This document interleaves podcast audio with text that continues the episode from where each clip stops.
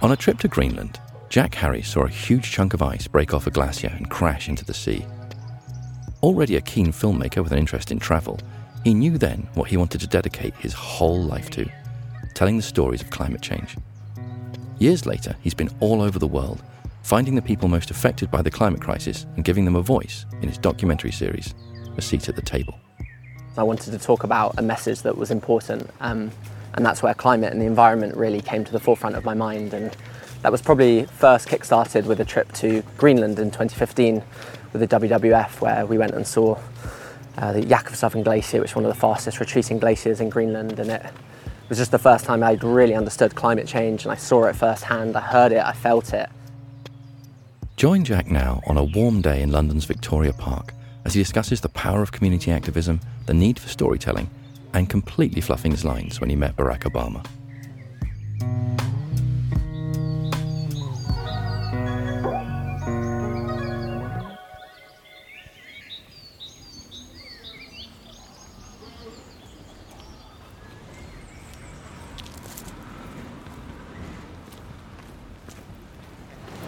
Well, today is a, a rare sunny Friday in Hackney. Um, we're right in the centre of Hackney, stood outside Mare Street Market, which is one of my favourite places in Hackney. It's a cafe, restaurant, bar. I get my hair cut here. We come here for drinks and meetings. I work just around the corner, so this really is home for me.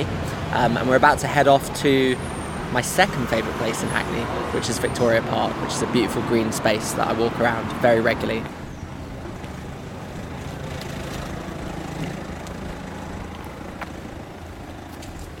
All we can do is our own little bit. And um, if we want to reduce emissions, we want to reduce the amount of carbon we use, we have to be more local. You know, we know that we can't. It's not as simple as just um, continuing to live the way we live and switching out with green energy. We need to actually change the way that we live. We need to make it less carbon intensive, less energy intensive, and localism is an amazing answer to that. And there's also like so, so many beautiful aspects to it, right? And I think a lot of us discovered that in the pandemic when suddenly we slowed down and we started to look to our immediate surroundings and discover who our neighbours were and how they could help us and how we could help them back. And yeah, that's been a big journey for me actually, is discovering the power of community. There's strength and resilience in community. Oh, and we hear our first bird sound, which means we're getting away from the busy heart of Hackney and out to Victoria Park.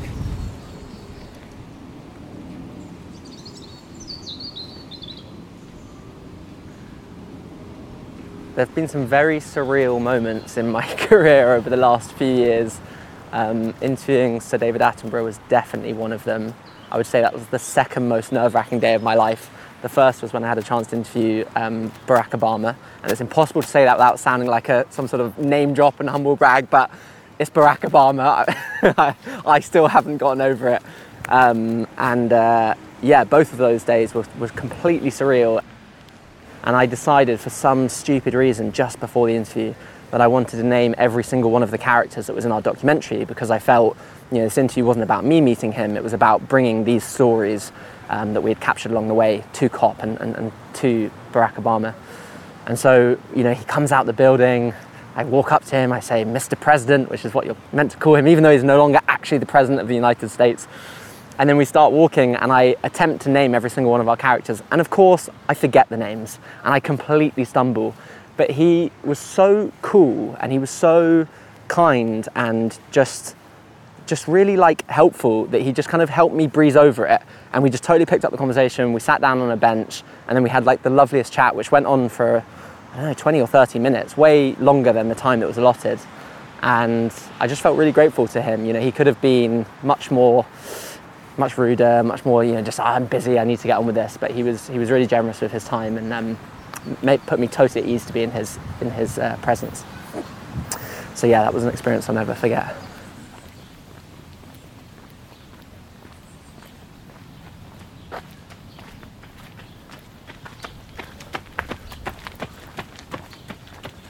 So we're at St Agnes Gate in Victoria Park, which is the gate closest to my house and where I work. Um, it's got a few beautiful lakes, it's got the amazing Pavilion Cafe, and today we're just going to do a little stroll around the west part of the park. We're going to go past a community owned vegetable patch, through some woods, along the canal, and we're going to finish at Pavilion Cafe, which is one of my favourite spots.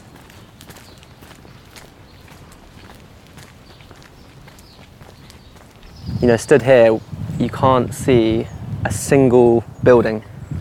Maybe I can see a little tiny little bit of a window peeking through a tree, but other than that, you certainly can't see any high rise, you can't see any concrete. Again, very rare in London, and um, yeah, it's just really special to be enveloped by nature, green in every direction.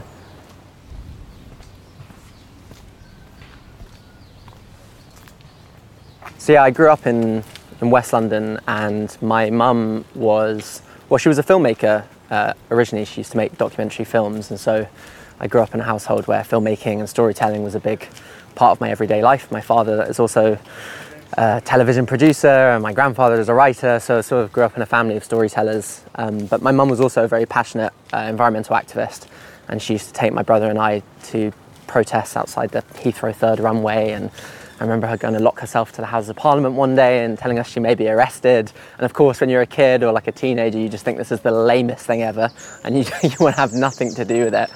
But clearly, some of it rubbed off on me. And um, when I grew up, I wanted to be a filmmaker and I, I started making films when I was 18 um, and posting them up onto YouTube.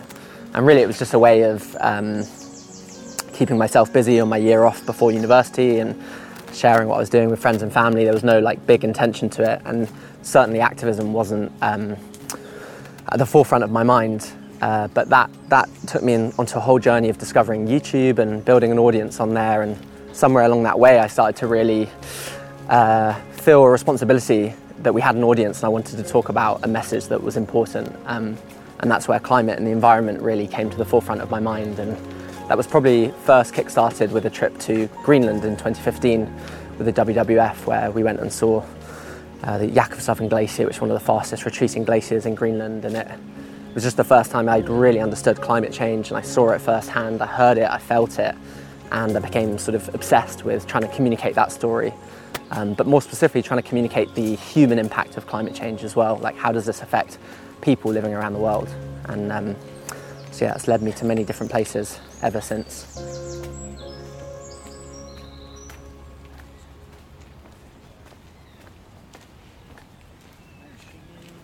What I'm currently looking at is uh, a beautiful wild garden. You can see roses, we can see vegetable boxes, lots of overgrown greenery.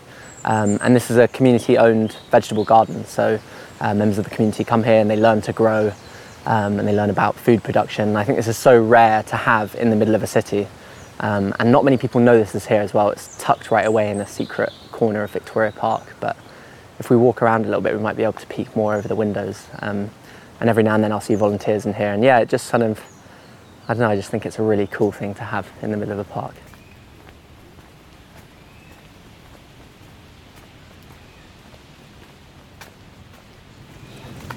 when I look back at the last few years and I think about the different trips I've been on, there are many moments that have like impacted the way that I think and changed my perspective on this issue. But for some reason, the one that really jumps out in this moment was a trip I went on to an island called Kiribati in the South Pacific in 2018. Um, uh, and Kiribati is it's one of the lowest lying island nations in the world. And for me, it was the first time that I really understood the concept of, of climate justice or, or climate injustice you know, the idea that those who have done the absolute least to cause this crisis are suffering the most. And that made me really angry and it made me want to take action.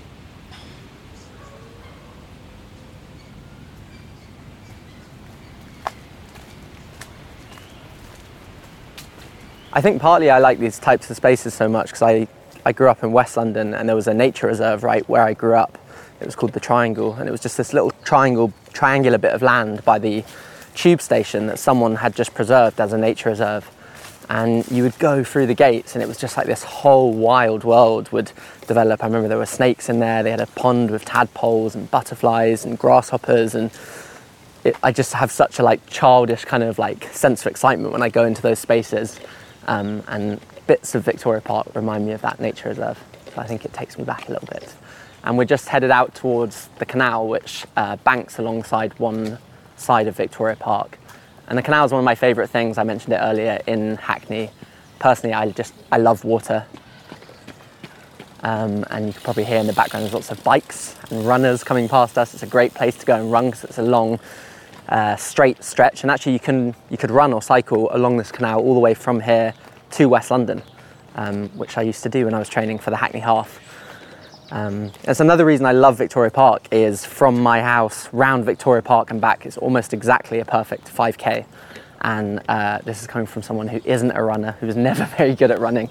But this year I signed up for the Hackney Half, and so this became my place to come. And I'm looking at lots of uh, houseboats, canal boats, some of them stacked up kind of too deep in order to get a good mooring spot. Um, I think if you live on a canal boat, this is a very sought after spot to be because you're right in the middle of Hackney and of course next to the park.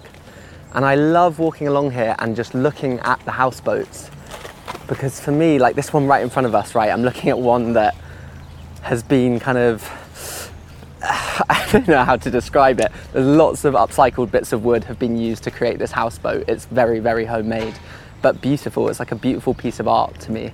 Um, and I love just looking at the way people live and the ingenuity of humans uh, when they want to find somewhere to live that's a little bit more outside of the norm.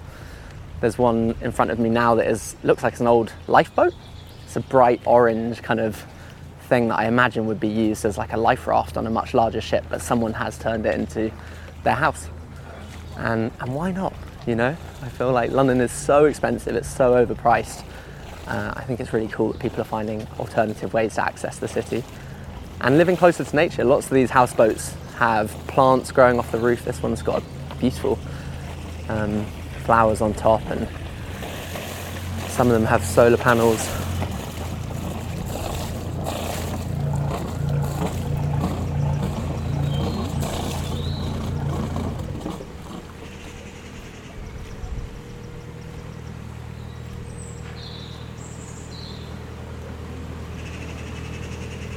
In the climate environment space, there's a lot of storytelling that is quite uh, scary. There's a lot of doomism. There's a lot of kind of uh, what do people call it? Doom scrolling, where you're just going through social media, and it can be really terrifying, right? And I think that can often lead to a sense of paralysis. You know, you just think, oh, this is such a big issue, and it's so out of my control. What can I do?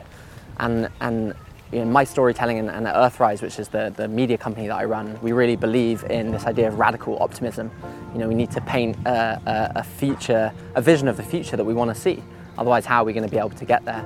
And so for me, it's about you know being realistic about the severity of the crisis we're facing, but also embracing uh, the creativity of storytelling and the power of imagination to paint a different picture.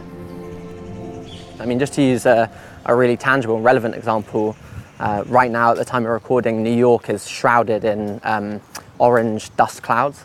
It's all over the news, and this is because of um, wildfires that are out of control in uh, Canada that are blowing down the, the smoke. And I think lots of people are feeling really anxious about this. It's you know a rare example of climate change suddenly kind of feeling like it's on the front doorsteps of people living in cities. And you know, I've been feeling really anxious about this. But then just this morning on Twitter, I saw this incredible footage of 200 South African firefighters who have arrived in Canada to help fight the wildfires, and they're doing this incredible song and dance to sort of, you know, announce their arrival.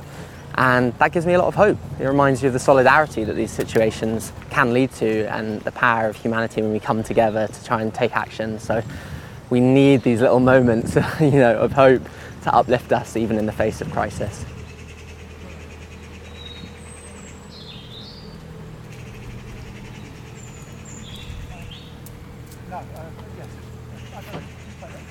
Um, we're just coming, so we've been walking down the canal, we're just coming back to the entrance of Victoria Park, and there's a really lovely sight. There's a, a boat here in the lock, and the, the lock gates, as, as I speak, are just opening. And you can see it's being manned by volunteers, and there's actually a sign that says Volunteers on Lock Duty. That's part of the Canal and River Trust. And then just across the canal, there's a, a, woman in an amazing bright pink dress and her two dogs, which you can probably hear barking and she's snipping away at her overgrown roses in her garden, which goes right down to the end of the canal. Um, and yeah, this is like, this is a lovely Hackney scene for me. It's a lovely example of community.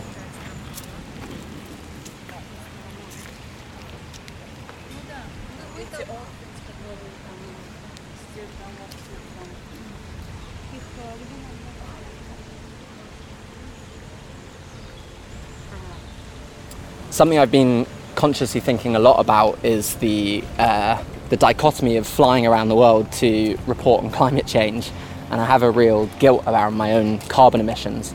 And so something I've been trying to do much more intentionally is not fly, um, and committed to to doing that. Uh, and it's why I'm so excited about this series, Wild Weekends, that I'm doing with Canopy and Stars, because it's given me the opportunity to do just that to hop on a train, to get in a nice electric mini in one case, and um, go and explore, you know, some of the wilder parts of the UK. The first one is in Herefordshire, the second one is in Wales, and in the next two we're going to be going down to the south of the UK around Kent. And in each one we go and stay in an incredible uh, Canopy and Stars accommodation, and then discover that local area. Uh, and do amazing activities. So it could be cider tasting, uh, wood carving, canoeing down the River Wye, for example. Um, and yeah, it's just a lovely time away with a group of friends in nature. It's a reminder that even over the course of a weekend, you can have an incredible adventure. You can get out in nature, you can spend time with friends, you can go canoeing down a river. You don't have to get on an airplane, you don't have to burn you know, immense amounts of carbon, uh, and you can still have that feeling of, of adventure and being somewhere new and having new experiences. So, yeah, it's been a really lovely reminder of that, and it's made me want to go even further afield.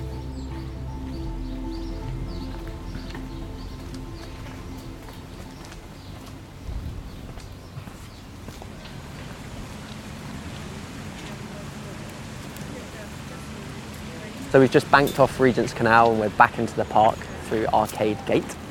And we're coming to one of the most dramatic parts of the park. So you kind of, you know, up until now we've been kind of lined by trees on either side, and suddenly the park opens up in quite a dramatic way. And on my left, I'm looking at a beautiful lake, and in the middle is quite a dramatic water fountain.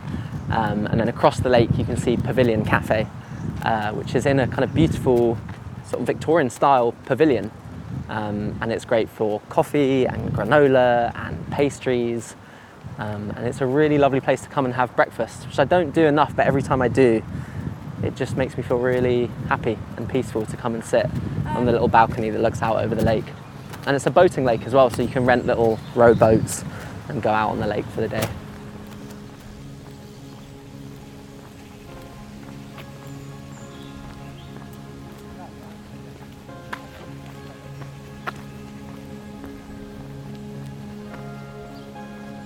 I mean, I, I love being a filmmaker and having a camera partly because it just it's like a passport to go to all these incredible places.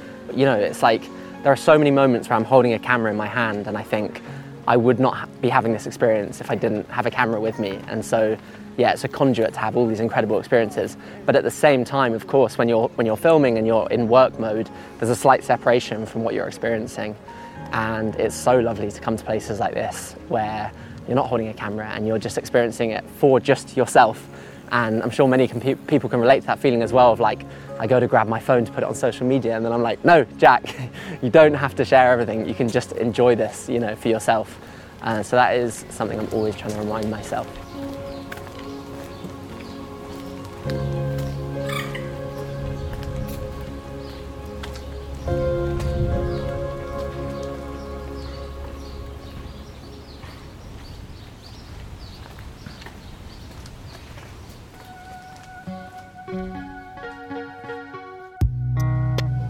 If you haven't watched A Seat at the Table, you really should check it out to see some powerful testimony from the people most affected by the climate crisis. Next time, we go from the global to the deeply personal on a walk along the coast with author Katherine May, whose book Wintering tells how connecting to the natural world helped her through the most difficult time in her life. Remember, if you haven't already, to give us a follow on your podcast app Tell a friend about the podcast and check out at Canopy and Stars on Instagram to see footage and photos from our days out recording.